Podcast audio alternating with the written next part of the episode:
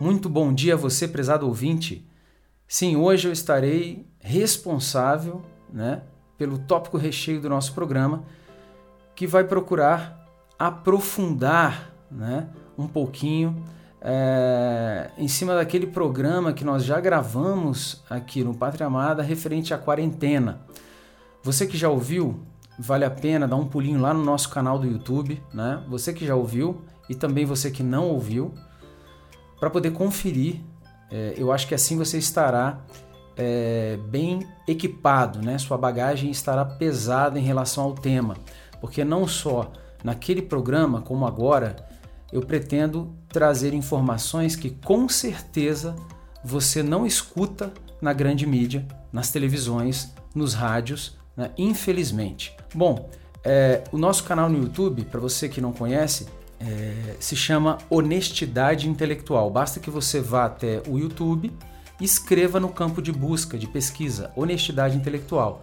Lá você já visualizará o nosso brasão. Entre lá no nosso canal, para nós será uma grande honra a sua audiência, como é para nós também a sua audiência aqui, neste querido programa Pátria Amada da Rede Imaculada, 94.5 FM.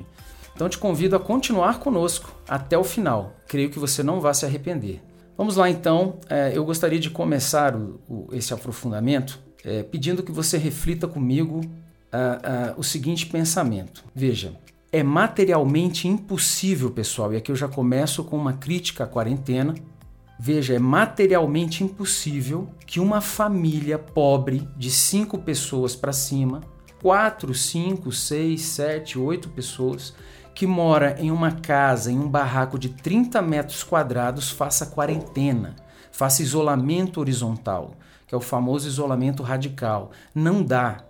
Logo, pessoal, o que não é possível não pode ser preconizado. Grave isso. Se a coisa não é possível, ela não pode ser preconizada. Veja, quando você dá uma ordem que é impossível de ser cumprida, uma única coisa acontece. Aquele sujeito que deu a ordem perde a autoridade. Então, quando esses governadores deram uma ordem que é impossível, eles perderam imediatamente a autoridade. E quando isso acontece, nós temos 2 cenários. Veja, o primeiro, quando você perde a autoridade, você recorre ao autoritarismo. E segundo, que é um movimento democrático, oxalá nas próximas eleições esses sujeitos políticos, não receberão um voto sequer. Por quê, pessoal? Porque eles subjugaram o povo ao autoritarismo. E nós não estamos num regime autoritarista. Estamos num regime republicano democrático.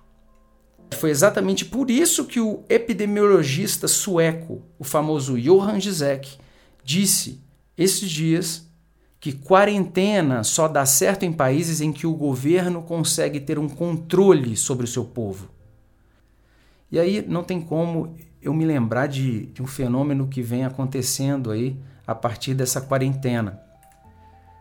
Eu moro no plano piloto, num apartamento. Provavelmente só quem está tendo essa experiência, in loco, são as pessoas que moram nessas regiões onde a gente imagina que as pessoas que ali habitam têm um poder aquisitivo maior.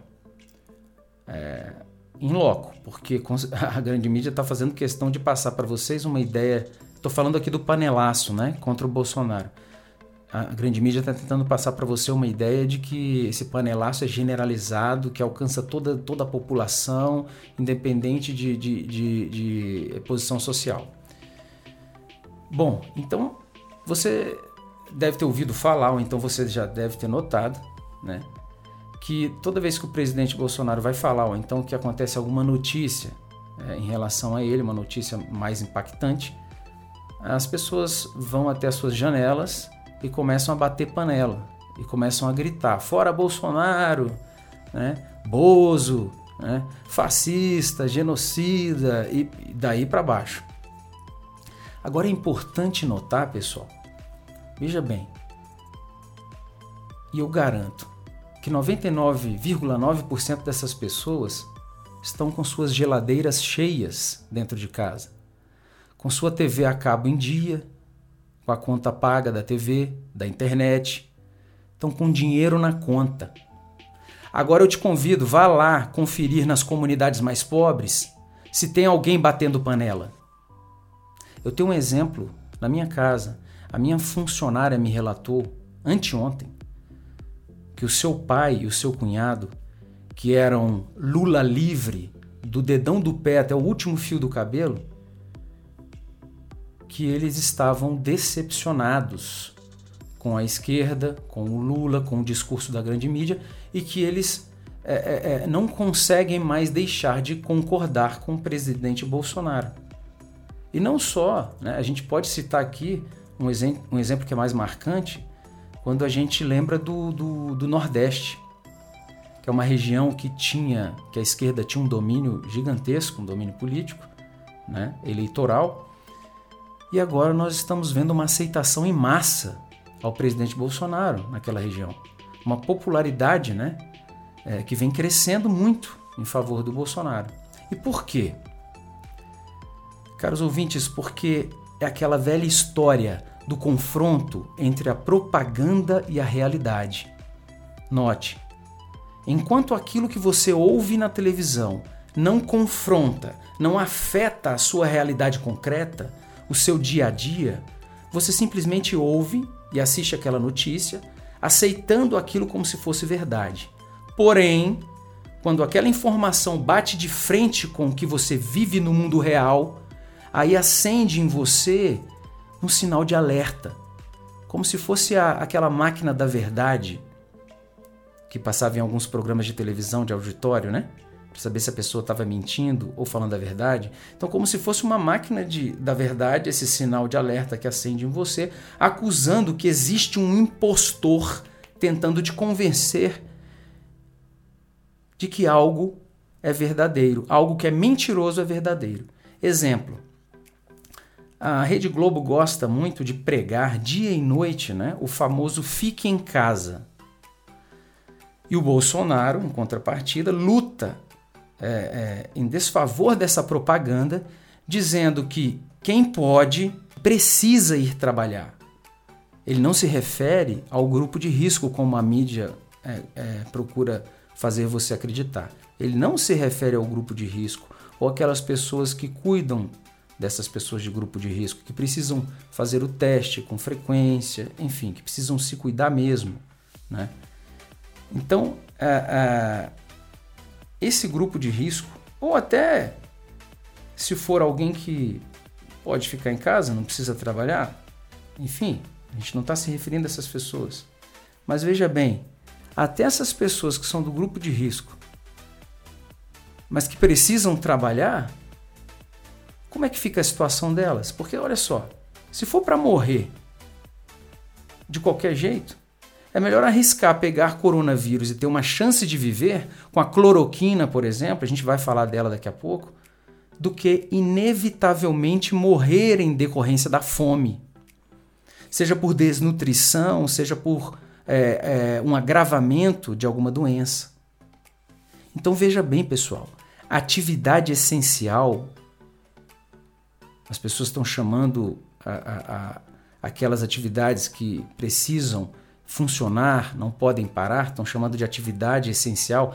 Veja bem, aquilo que o próprio presidente prega, atividade essencial é aquela que põe comida na mesa. Não caia nesse discurso irresponsável da mídia que tenta te convencer que a atividade essencial é somente a dos profissionais da área de saúde, dos policiais, né, e demais pessoas da área da segurança, como os porteiros, os seguranças, os profissionais também da área de limpeza, motoristas, né, de ônibus, empregadas domésticas, né, bombeiros, bancos, funcionários das empresas de internet, TV a cabo, linhas de telefone, os jornalistas e os demais que trabalham nas TVs, os funcionários públicos da SEB, da CAESB, os supermercados, né? as farmácias, as padarias, os postos de gasolina, etc. Olha só, presta atenção em todos esses exemplos que eu dei. A pessoa que tem o dinheiro na conta e está em casa, ela precisa do profissional da área da saúde? Claro, se ela ficar doente, ele tem que estar lá para recebê-la, afinal de contas, né? Não pode deixar de cuidar da saúde dessa pessoa. Os policiais cuidando da segurança, para que ele não seja assaltado, caso ele precise ir até a farmácia ou ir até o supermercado comprar um alimento, precisa.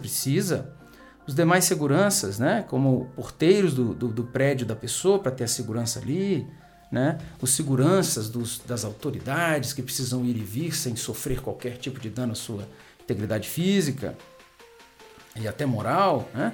Os profissionais da área de limpeza, o prédio precisa estar limpinho, na verdade, né? Os motoristas de ônibus precisam funcionar para que as empregadas domésticas, que também exercem, né, segundo eles, atividades essenciais, que elas possam ir até as suas casas para poder fazer ali a comida, né?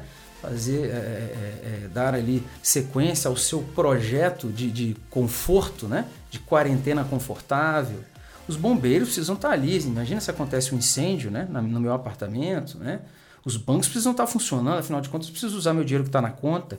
Os funcionários das empresas de internet, como é que eu vou ficar sem internet, TV a cabo, né? Como é que eu vou ficar sem a linha de telefone para ligar? Os jornalistas, né, precisam estar ali na televisão, os demais que trabalham nas TVs, para poder passar para mim um programa que eu quero sentar no sofá com meu controle remoto, né, e assistir minha televisão. Claro que a SEB e a CAESB precisam continuar funcionando. Como é que eu vou fazer sem a SEB e a CAESB, né? Sem a energia, sem o sistema de esgoto, né? Os supermercados, né, para poder comprar meu vinho, para fazer meu churrasco no fim de semana, não é verdade? As farmácias, obviamente, as padarias para comprar um pão quentinho, os postos de gasolina para eu encher o tanque do meu carro. Que hipocrisia, né? Que baita hipocrisia, que egoísmo tremendo, né? Ou seja, só são consideradas, atividades essenciais aquelas que me servem, né? E eu pergunto, onde está a compaixão de vocês com as pessoas que estão lá, desempregadas, desesperadas, passando fome? Hipócritas. Me perdoem, hipócritas. Agora, como eu disse, para as outras pessoas que dependem de qualquer outra atividade para sobreviver, para comer, para não passar fome, como vender balinhas nas ruas, engraxar sapatos, cortar cabelos, vender pamonhas, picolés, né? Capas de celulares, carregadores, os feirantes, o ambulante, né? E também as outras pessoas que são autônomas e não são informais, como o dentista, o dono de lanchonete, sorveteria, pizzaria, né? Restaurante, o dono de escola, né? O motorista da van escolar, né? O dono de oficina, da borracharia, da papelaria, não é verdade? Do armarinho, né? Todos esses com seus funcionários que dependem do funcionamento da empresa. Então, esses hipócritas dizem, né, no alto da sua autoridade mesquinha, egoísta e incoerente, não, esses devem ficar em casa. E é um absurdo que eles estejam nas ruas, né? Hipócritas. Hipocrisia também dos jornalistas da grande mídia. Cuidado, prezado ouvinte, né? Me refiro aos profissionais de televisão e outros meios de comunicação, especialmente de uma tal emissora poderosa aí, né? Cuidado você também, profissional de televisão, porque dessa emissora poderosa você está correndo um risco sério de perder seu emprego. E aí como vai ser para você, jornalista desse grande canal de TV, quando você se ver desempregado e sem dinheiro na conta? Vai continuar defendendo o isolamento radical, a quarentena? Ou vai ceder, vai dar o braço a torcer à realidade, ao mundo real, à verdade, e passará a pedir que as pessoas voltem a trabalhar? Desculpe qualquer coisa, esse desabafo é necessário, vem com a alma, com a razão e com o amor à verdade. Que Deus te abençoe, nos vemos no próximo programa, se Deus quiser.